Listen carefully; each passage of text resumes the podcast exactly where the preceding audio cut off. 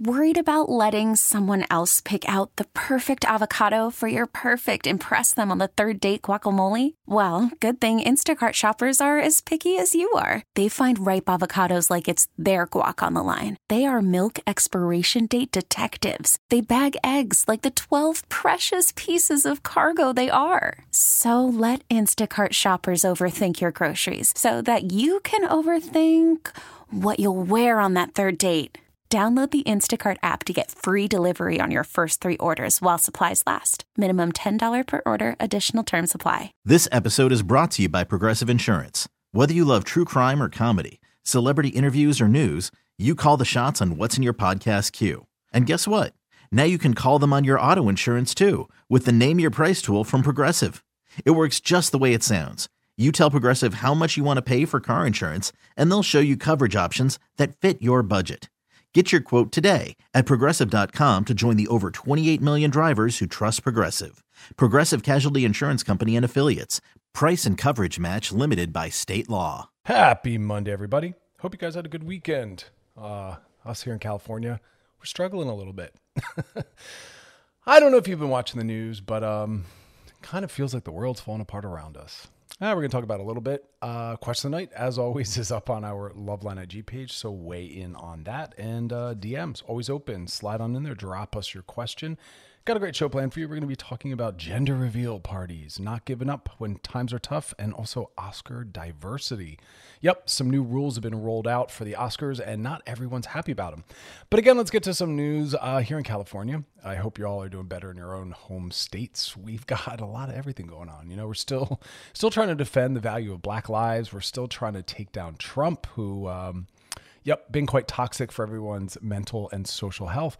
But in addition to COVID and everything else kind of swirling around chaotically, we also now are battling two gigantic fires. I have friends on the east side that have been evacuated and friends on the, excuse me, northern up towards San Francisco uh, getting evacuated. So, California, man, we're doing our thing. Uh, but uh, for those that uh, aren't aware, stay inside. Why? Well, the air quality is quite low. And for those that are high risk with any kind of respiratory issues, asthma, et cetera, et cetera, stay inside. If you got air conditioning, turn that bad boy on. But um, yeah, limit your exposure to the outdoors. It's quite dark and hazy. The other day I went outside and I thought, oh man, it looks like a storm's coming. Nope. That is smoke and smog from the fires.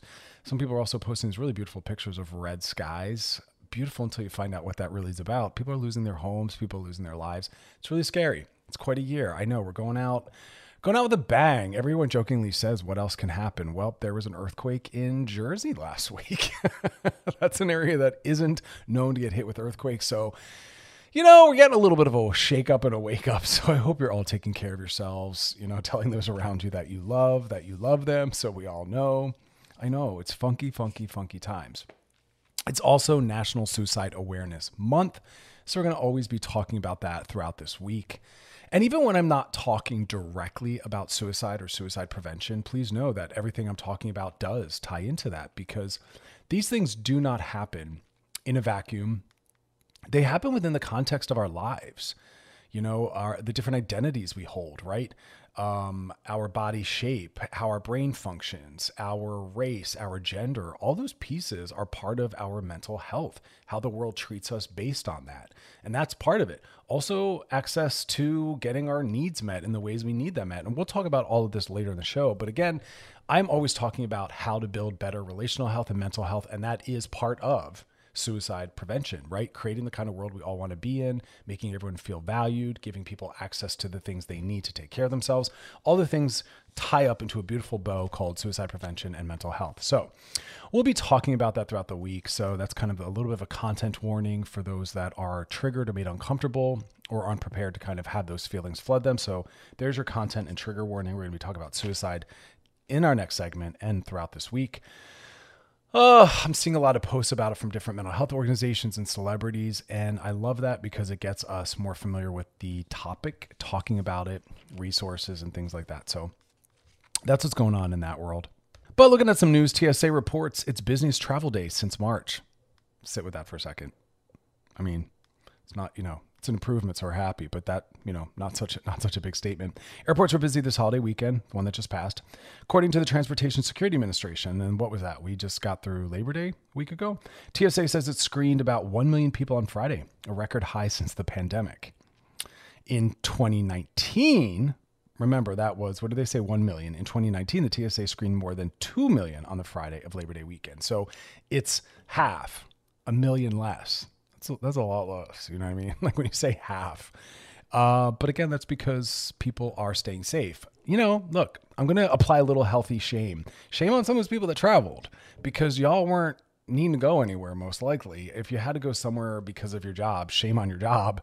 But outside of that uh, yeah it's still a pandemic. So i have to give you again that lovely hand-holding reminder that it's not safe to travel or go outside and your decisions impact everyone including me i would love my life back so if you're not willing to wear a mask and stay home for others do it for dr chris because he wants his life back he's following the rules and he's ready to get back to his office um, see his loved ones Oh, bless it. You know, you try not to personalize things, but the pandemic is quite personal for everyone. So, anyway, I'm glad that uh, those that work in the airline industry and all the various facets and ways that that can happen are getting, you know, their work and their lives back because, oh man, we're delaying bills and etc. to the end of the year, but I'm not sure what's going to happen in 2021. I'm hoping that it's a resolve. But remember, the calendar is not you know, the calendar is a man made social construction in that January 1 is not inherently a new year for the universe, right? That's calendar driven. So that doesn't necessarily promise shift or change.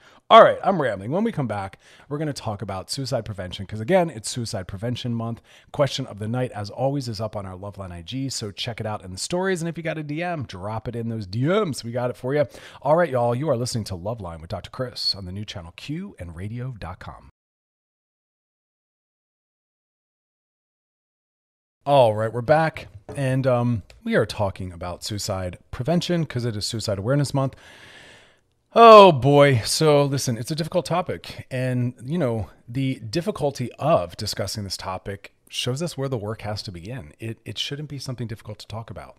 It has a lot of emotionality and feelings tied to it. That is how it should be, that part. But it should be something that we're very comfortable and familiar talking about. Us not engaging something doesn't mean that it goes away. And that is something that some people are conscious of, but do it anyway, and others aren't conscious of that. And so it's something I'm always reminding people, even when we talk about things like safer sex practices. You know, it's not giving someone permission to do something, it's arming them with the language to talk about it, uh, the ability to set boundaries, ask for their needs, normalize these struggles. Because what, what happens is if we culturally avoid discussing death, suicide, addiction, depression. Again, those rates don't drop. People instead struggle silently. And when we struggle silently with something, what happens? That means people can't help us and support us.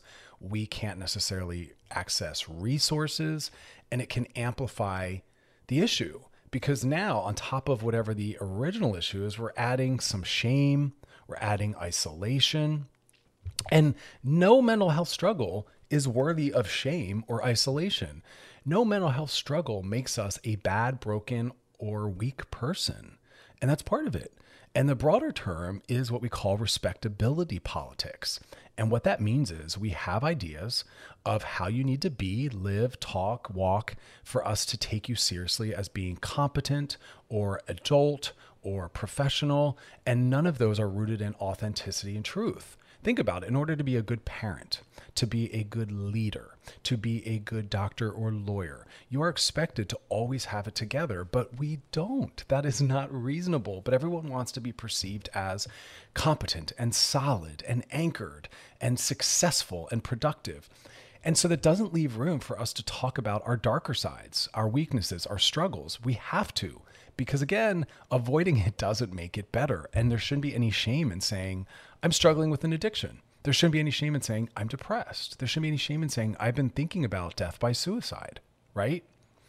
And again, just so you all know the languaging, we don't no longer do we say committed suicide because it has a very shaming, pathologizing connotation to it, as though this person as though this person it, it, shames that individual versus saying death by suicide which backs us off of that and kind of makes us have a more macro perspective and understanding maybe what this person was going through. Because if you look at the history of suicidality it was criminalized and it was illegal to try to kill yourself and again, I gave you the trigger warning in our last segment. I'll give you one again now that this is going to be a difficult conversation for some people to hear based on their relationship to these topics.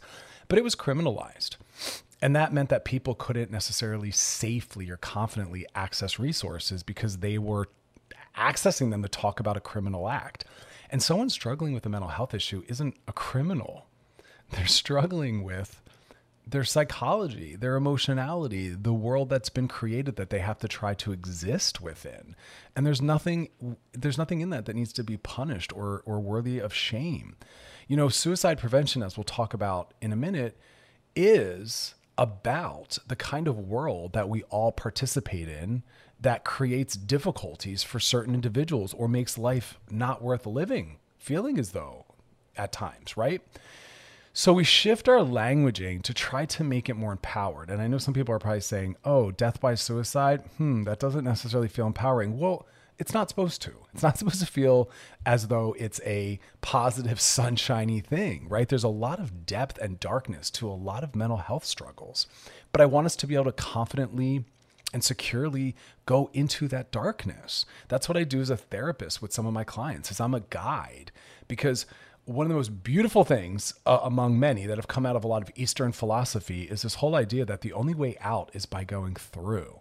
And that's also rooted in a lot of Jungian psychology. And Jung is one of the most brilliant people. I'm a big fan.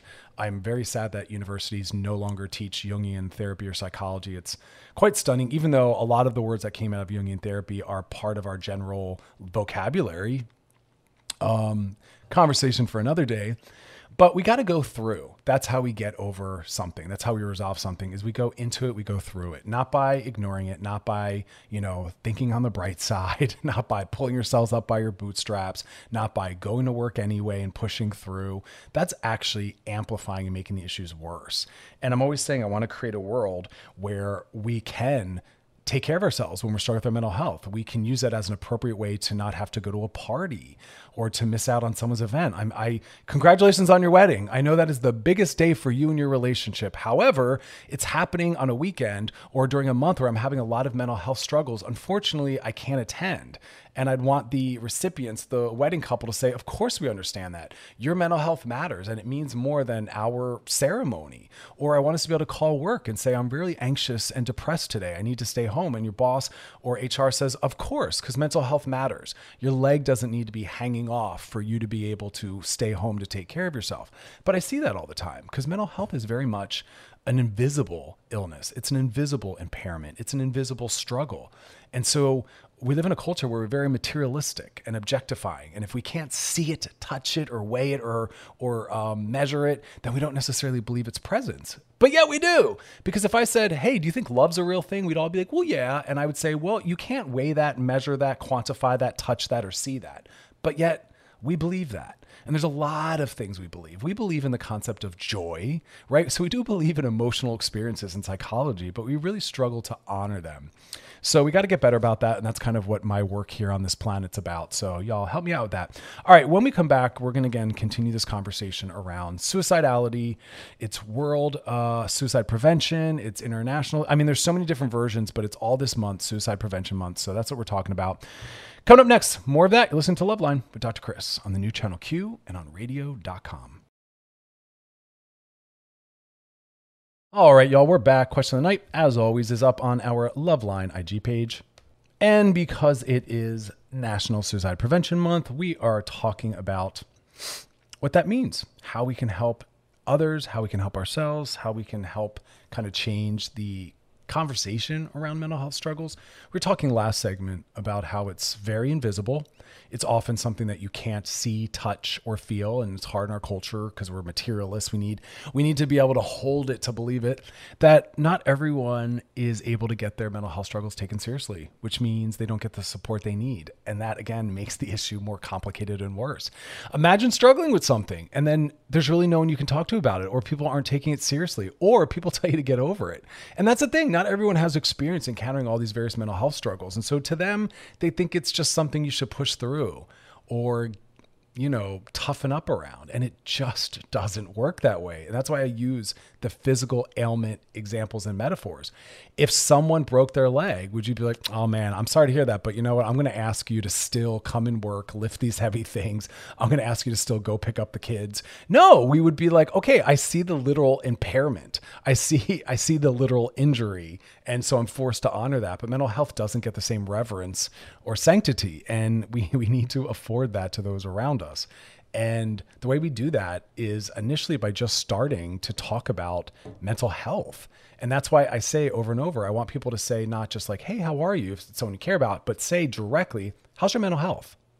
Because it's not something people are familiar hearing or being asked about. And so it penetrates. It it really shifts the the question and people will have uh, they'll, they'll hear that you're asking for a little bit more truth and a little bit more presence. And so something i do in my clinical practice and when i do the live stream show i'm listening live which um, radio.com that's thursday nights and it's profound. So you know again step one in suicide prevention is just kind of starting to change the way we relate to and engage mental health. We have to get better about it. We have to get more secure about it. And we have to not shame people. I remember when i was an adolescent uh, growing up on the East Coast. And uh, I grew up in a very normative environment. It was very homogenous. It was not a lot of diversity. We we did not. I mean, my my my schools and the neighborhoods, pretty whitewashed. It was white cis hetero on steroids, you know. And I remember therapy and mental health came up when I was, you know, an adolescent in grade school. And yeah, what I was kind of told is, oh, therapy is for people that are, you know, struggling or broken and you you you drop your voice and you talk quietly if someone's in therapy. And it wasn't until I started getting trained and more powerfully came out to the West Coast. And everyone's like, yeah, you know, I saw my therapist yesterday and this is what they were saying. And I was like, whoa, here to be in therapy in California, it's very empowered. People are very vulnerable and we'll talk about it because it's normalized. They'll talk about what they're eating. They'll talk about their new breath work. They'll talk about an album they like, and they'll talk about their therapy, what their therapist said, and what they're working on. It was really stunning. Some of that I give credit to the 12 step program out in California because that's very similar. On the East Coast, the 12 step programs also uh, you know, kind of operate a little bit more in the shadows and people don't openly talk about being sober and recovery. On the West Coast in California, it is a huge community. People celebrate it. They build amazing social networks through it. And so they're very open about I'm sober, I'm in recovery, here's how much time I have. And I think that that has led to the normalization of people talking about other threads of mental health because within that gigantic community out here, that's discussed openly too. And I think it's had a really beneficial impact. And I want that for everyone where people can say, I have an anxiety disorder, I have depression depression and it's accommodated. Listen, so I say this very, very, very humbling, and this is as an example. There's at times where I am centered as a you know public figure or celebrity within the context of a book I wrote or a television project I'm a part of and I will travel for an event. And so I've gotten to engage people from different communities different cultures different countries different states.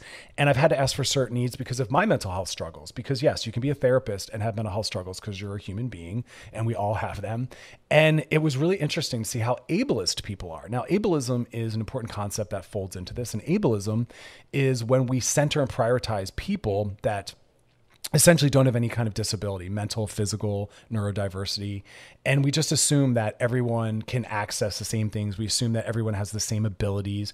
We don't consider the fact that some people might be disabled by the way the venue is set up or the way they have to access the information, meaning we assume everyone is visual, a visual learner, uh, the ability to have uh, vision that's required to see what's on the screen and we don't have handouts, or we assume everyone's able bodied in terms of having the use of their legs. So there's no ramps or elevators. And these are all ableist assumptions. It's like, well, no, there are some people that are going to be disabled by that or don't have access to leg use or visual you know, to see what's on the board. And I would talk about some of my anxiety because I tend to have more of the anxiety based disorders where I have a lot of travel anxiety, social anxiety. And when I'd ask for those to be accommodated, they would look at me and be like, oh wow, this mental health professional has anxiety disorders, and and it was like yes, and I'm sure there's a lot of other people that are coming to see me lecture or speak that also need these things, and so we need to do this, we need to do that, and so uh, you know, again, I'm on the lower lower end of the spectrum, and I've seen the responses I've got, and they weren't always very supportive. It was more like, what's wrong with you, or or just suck it up, or just do better, and it's like, I'm sorry, you are illegitimizing my mental health. I can only imagine what you do to others. All right.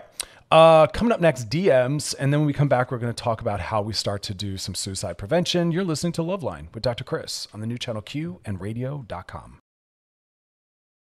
All right, we're back. Now it's time to slide into those DMs. Sliding into the DMs. Sliding into the DMs is brought to you by our friends at Trojan Condoms because it's a big old sexy world. We want you to explore it for confidence. Uh, so DMs come from our Loveline IG page. Slide on in there, drop your question in there. I know you guys put them on my private page, the at Dr. Donaghue IG.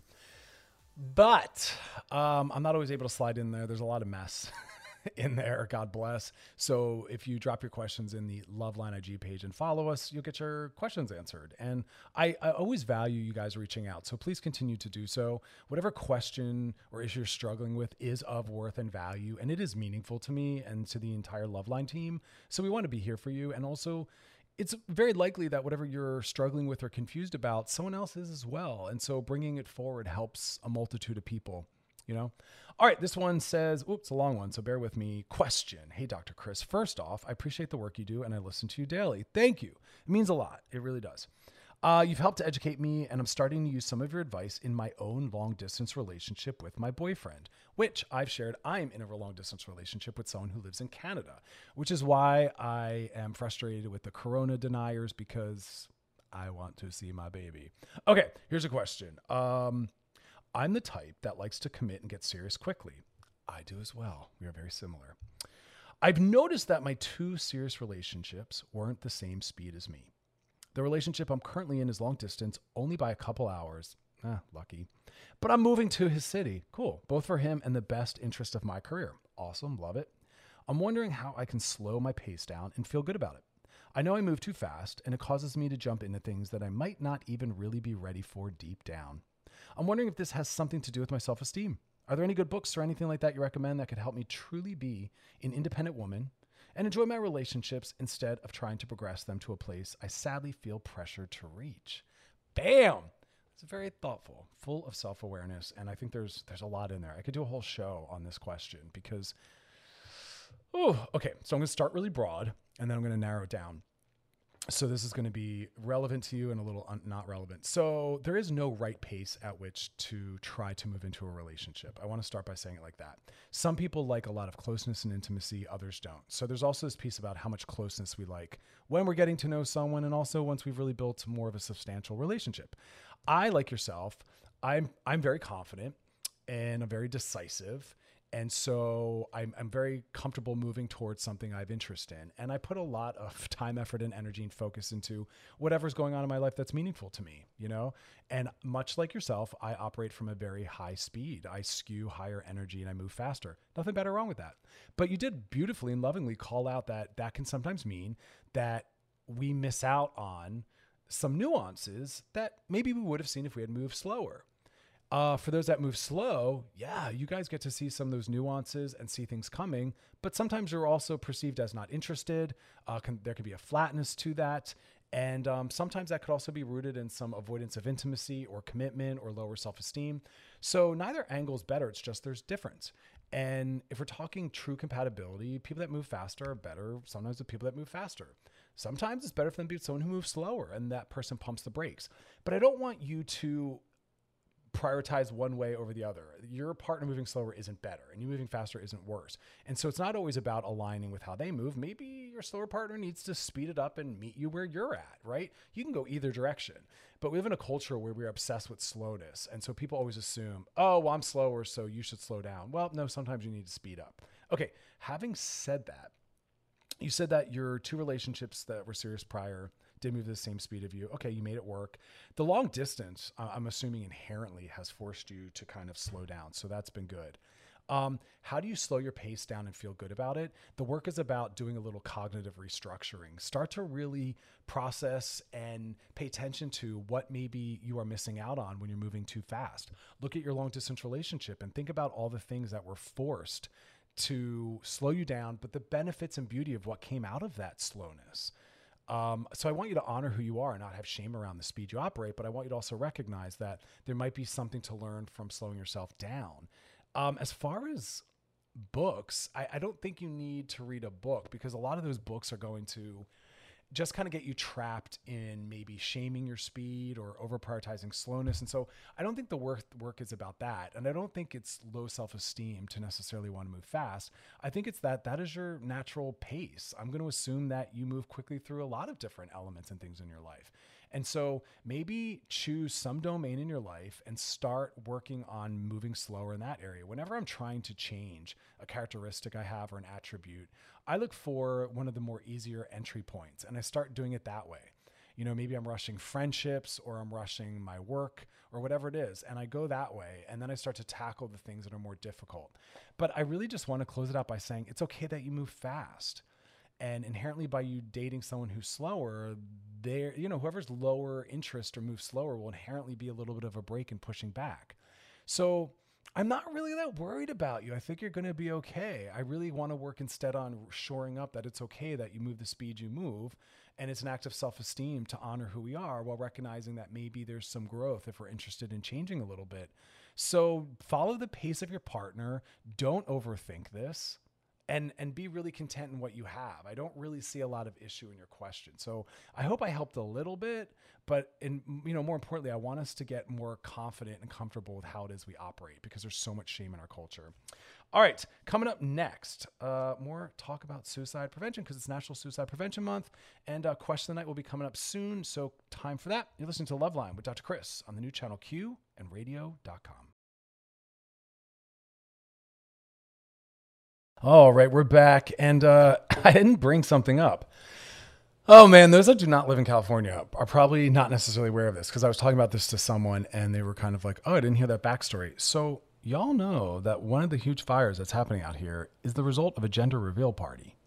Now, longtime Loveline listeners know that I used to go on and on about how frustrated I am by these gender reveal parties because people have been seriously injured due to them, people have died, and now we have a, f- a huge fire. And this is not the first one as a result to a gender reveal party because for whatever reason, people love doing gender reveal parties with explosives. Stop. you know, one of the biggest things us psychologists are pushing back and saying is that you don't know your child's gender. You can only say your child's sex based on the genitalia that you're looking at. So you can see my child has a penis. My child has a vagina. That's all you can say. You can't say it's a boy or girl because we tell people what our gender is. Gender is not tied to our sex. Sex is based on our anatomy. The perception of what our anatomy is determines our sex, male or female. That is what they say. There's more than two sexes. We've talked about that. We'll talk about that again. Gender, though, is how we identify. There's gender identity and gender expression. Gender identity is what gender do you feel? What gender are you? And we historically saw sex and gender as tied. If you have a penis, that makes you a boy out in the world, but that's not accurate. So you only know someone's gender by asking them and they can tell you their gender identity. Their gender expression is how they express that out in the world by what they wear, how they cut their hair, how they talk, how they walk, all the norms they participate in or don't participate in. So you can't even know someone's gender identity by looking at how they express it because some people can identify as non binary. I'm not either gender, but yet they might express themselves in a look that is a gender. So someone could say, I identify as non binary but yet my gender pre- presentation is very, you know, female or traditionally male or whatever it is. So even that has a little bit of a nuance shift. So my point being again, when you do a gender reveal party, it's like, okay, I guess maybe, but your child isn't old enough to tell you yet. And so you don't know. It's kind of like when a child's born and you assume they're hetero. Okay, maybe, but it's very possible that they're not, that they're bi, pan, gay. You know, fluidity and creativity and diversity exists. And for the longest time, there wasn't a, um, support for that or community. It wasn't seen as psychologically healthy. So people didn't identify in those ways. They weren't aware that those were options. So a lot of people live their lives suffering and in silence and in shame and guilt. Now there's community, there's support, there's laws. No thanks to Trump because he's been removing them. So again, register to vote, get that mofo out of office. But, um, and I love it. I love the diversity and creativity. It's more honest, it's more authentic. I mean, just think about it. You know, people live on this planet, and you really think they all fall into one of two categories? Nowhere else in our lives do we only have two categories. So I love the idea that we're pushing and we're pushing and we're pushing. But yeah, gender reveal parties have led to these horrible fires. And they're also just not honest because, again, you don't know your child's gender. Your child tells you. And so essentially, you're just throwing a big party to say whether or not they have a penis or a vagina. And guess what? Nobody cares. And that's no one's business. So just give birth to your child. Let the world know you gave birth to a child. If they are obsessed and need to know the sex, feel free, I guess, to share that. Um, but you know, again, it's not. I don't. I, I'm not a fan of gender. I think gender is quite toxic and has a lot of limitations. Other people's perspective is we just want to give more and ex- we want to give more expansive uh, concepts of gender.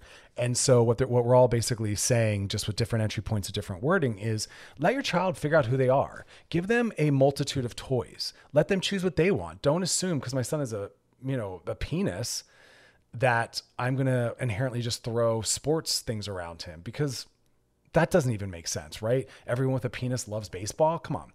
Uh, so you give them a multitude of toys, things that are musically oriented, maybe artistically oriented, athletically oriented, maybe fashion oriented, like whatever kids want to play with. If if your son has a penis and he wants a kitchen set, let him have a kitchen set. You know what I mean?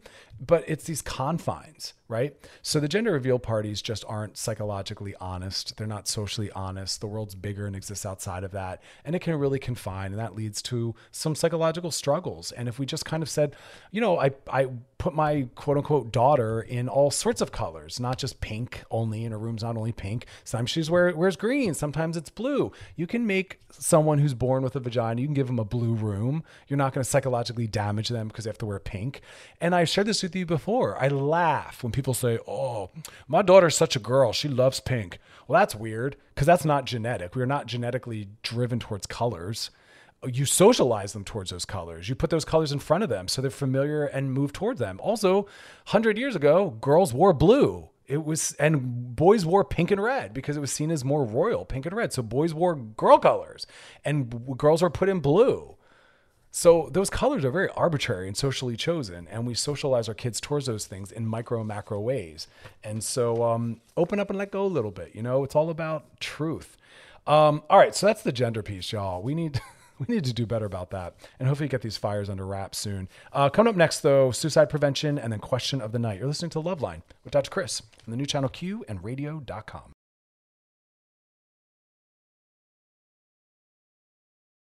All right. So, again, it is National Suicide Prevention Month.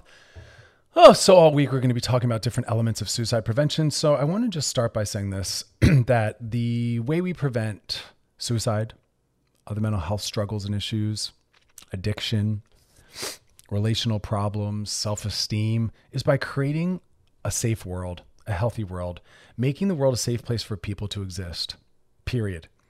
You know, there are so we we as a culture we we want conformity. We want everyone to look and act the same. We're obsessed with it. You know, and as adolescents, all we want to do is look like everyone else and fit in desperately. And we don't train children or even adults to learn how to accommodate difference and diversity. We finally are. But very few of us meet the standards that are set for us based on whatever it is our race, our gender, our sexual orientation, and that leads to a lot of marginalization. The world isn't safe for people that are fat or larger bodied. The world is still not safe for people that are trans or gender diverse. The world is not safe for people that are gay or bi. You know, the world is not safe for couples that are open or poly. The world is not safe for people of certain races. The world is not safe for women that express their sexuality.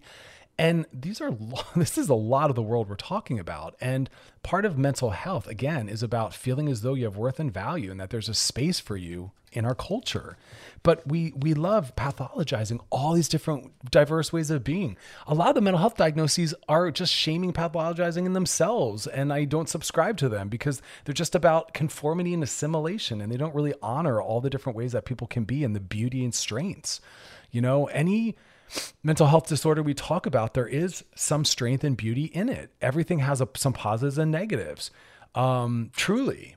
And I've written a lot about that in my books. Sex Outside the Lines, specifically, my first book talks a lot about neurodiversity and neuroqueerness. And that's basically just saying that there's no right way for your brain to have to function or exist. Brains are quite diverse, just like gender and sexual orientation and body shapes and sizes. Our brains, some move fast, some move slow, some are louder, some are quieter. That's not being broken or disordered that's difference.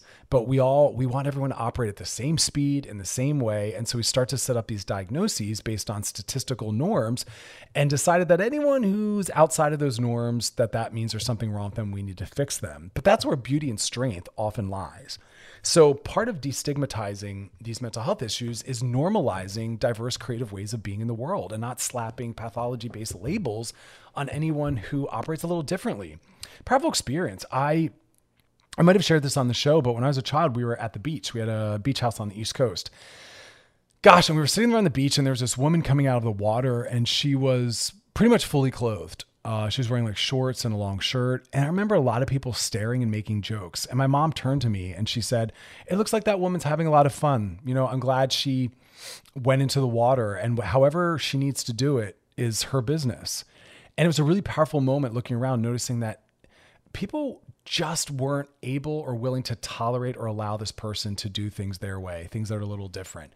You know, God forbid not everyone feel comfortable or safe wearing a bathing suit in our body shaming culture, in our cis obsessed culture you know, due to different gender variations and body shapes and sizes and all of our beauty norms, it's understandable that not everyone feels comfortable being exposed or seen in public. It's not safe. But bigger than that, she was mocked for just being different. I remember when I was a child and I loved wearing a lot of black clothing wise, I got so much bullying and taunting. And it was like, why is the world so hung up on the color of the fabrics I'm wearing? Why is the world hung up on this woman being more clothed while swimming?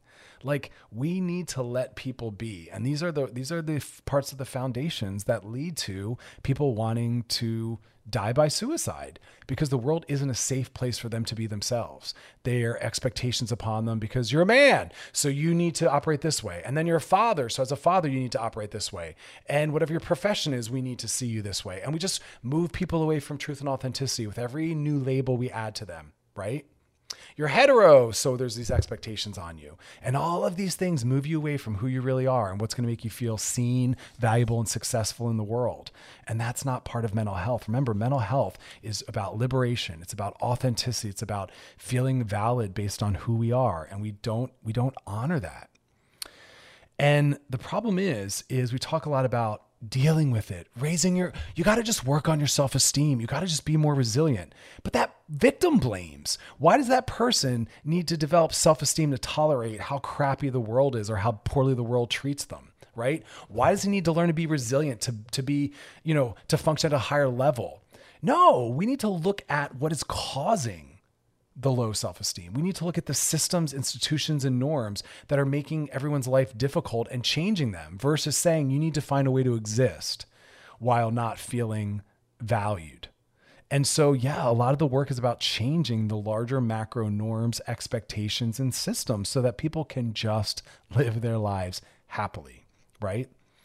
And so, we're going to talk more about this tomorrow and, like I said, the rest of the week, but just for the rest of the day, if nothing else, just notice all the pressures that are on you to operate a certain way, a certain way that's maybe not even honest to what you'd want to do, what you enjoy, or who you really are.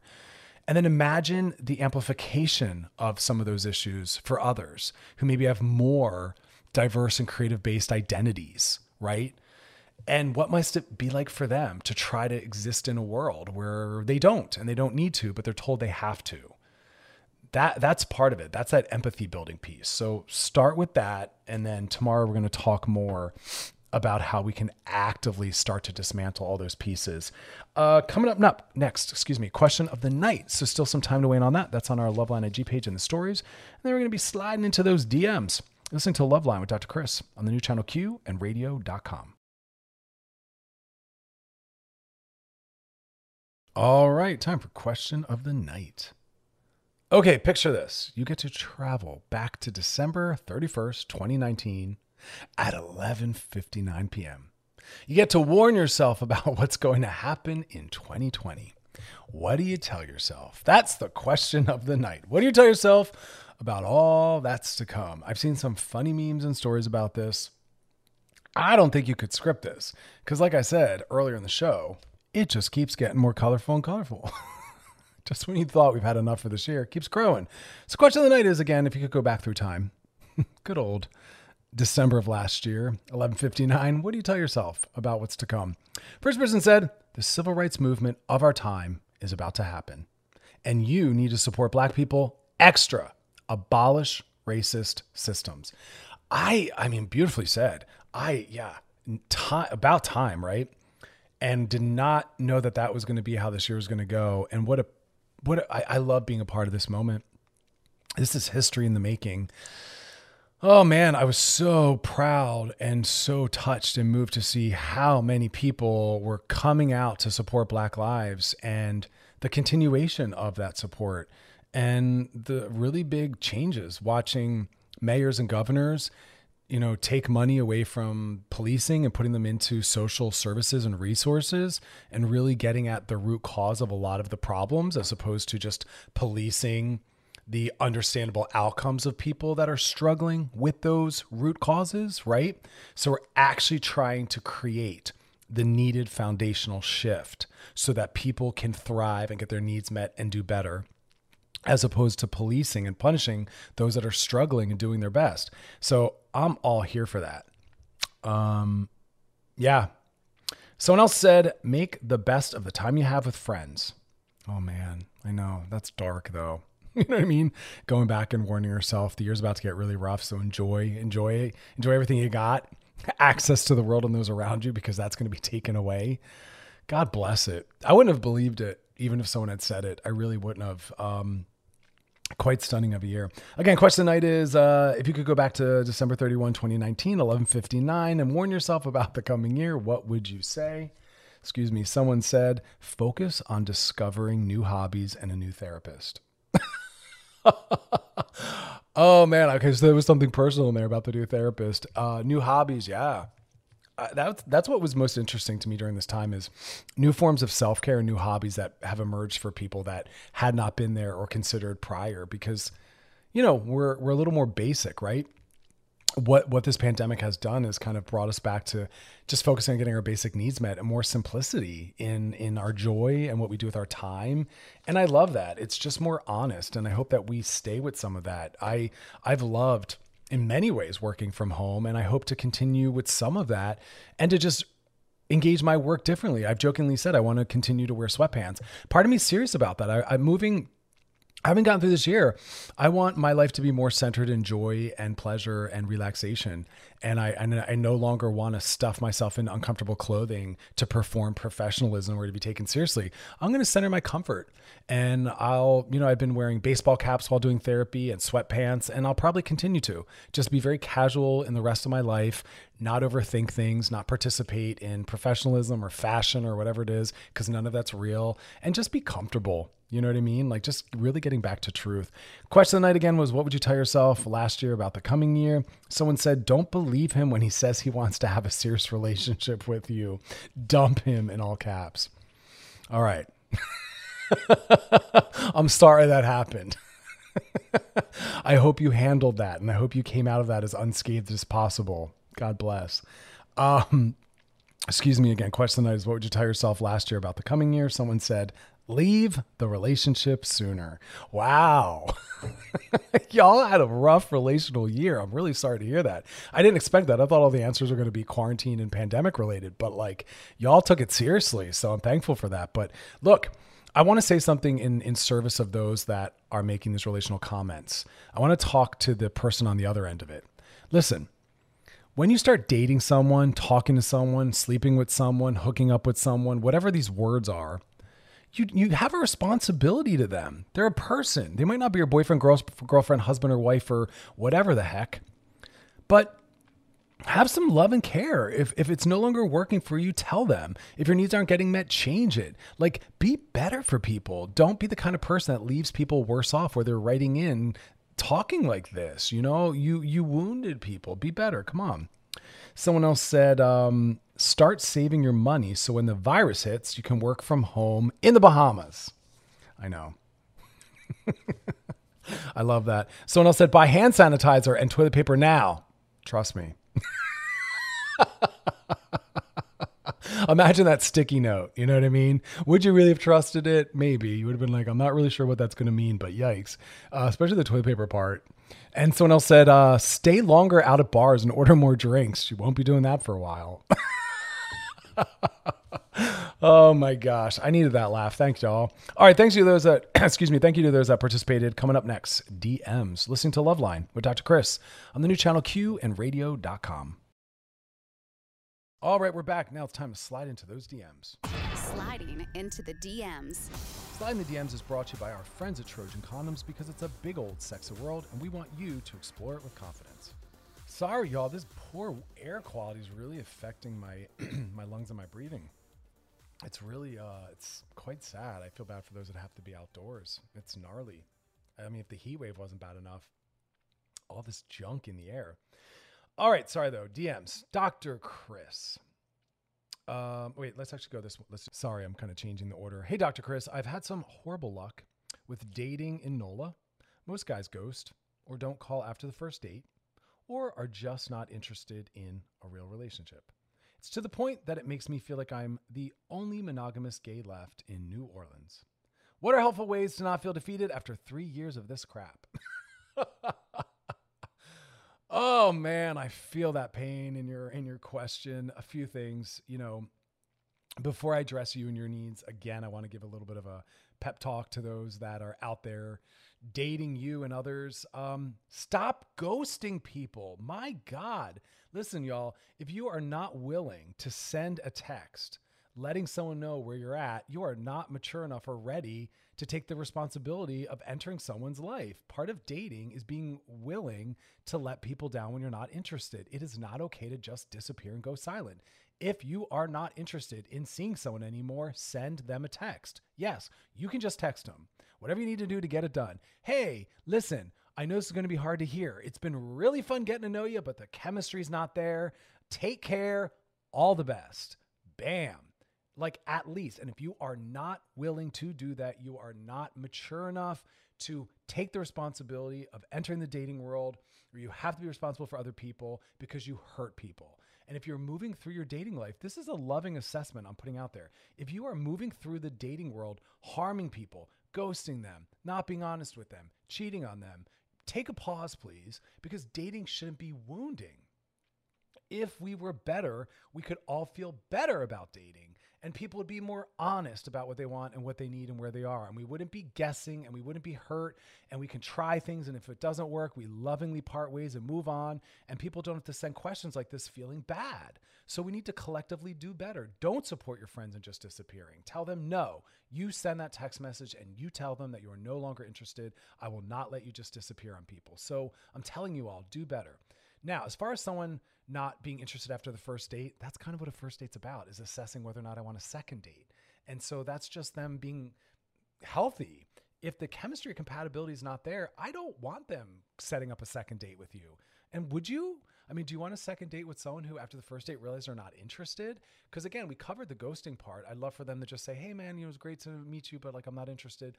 But I don't want them to continue to date you because once they went on a first date, they have to just keep going. If it's not there, it's not there, you know? And that's where your work is. If if you're not ready to be told it's not working. And if you're not ready to go on a first date and maybe not have a second date, then you need to maybe take a little break from dating because dating is about exploring and seeing if we want more. And a first date doesn't promise a second date. Second date doesn't promise a third date. Each date's just saying, I'm interested in this one. I'll see how it goes. And that will determine whether or not I want another one and maybe not. And we have to be open to that, right? So that's just part of it. Dating is often being disappointed and disappointing people, you know, it's just part of how it goes. Um, And that's the thing is listen, matching compatibility and chemistry between two people is a very complex thing and it takes time. And I'm sorry to hear that's been three years, but for some people, it's going to take five or six years to find another person where the chemistry and compatibility is there for both people. That is a very complex, nuanced thing. It shouldn't come easily if someone said to me, "Yeah, every other day I'm meeting someone else that I could be in a long term relationship with," chemistry and compatibility is there with so many people, I'd really qual- uh, challenge and question that. You know, so it just means you're in it. You're in it. Keep going, man. It's a numbers game. You got to put the time and the numbers in. I'm really sorry to hear it's taken that long, but it takes time takes time. Some people it takes decades. Some people don't get into committed long-term relationships till their 30s, 40s, or 50s. It takes decades. They just haven't been in the same place at the same time to meet someone with the needed chemistry and compatibility. It takes time. So all I can say is I'm sorry that people are horrible around the ghosting. I hope they get better around that. But outside of that, got to put the time in. So I hope you're on the apps. And again, if you want relationship, be open to every level of engaging people. Um, be open to casual sex. Casual sex is one way that people do meet, assess compatibility and chemistry, and lead to long term, loving, committed, monogamous relationships. So don't put down any entry point. Um, be willing to participate in dates and sex and always starting at a different entry point and kind of broadening the way that you can maybe match and meet up with someone, you know? Um, all right.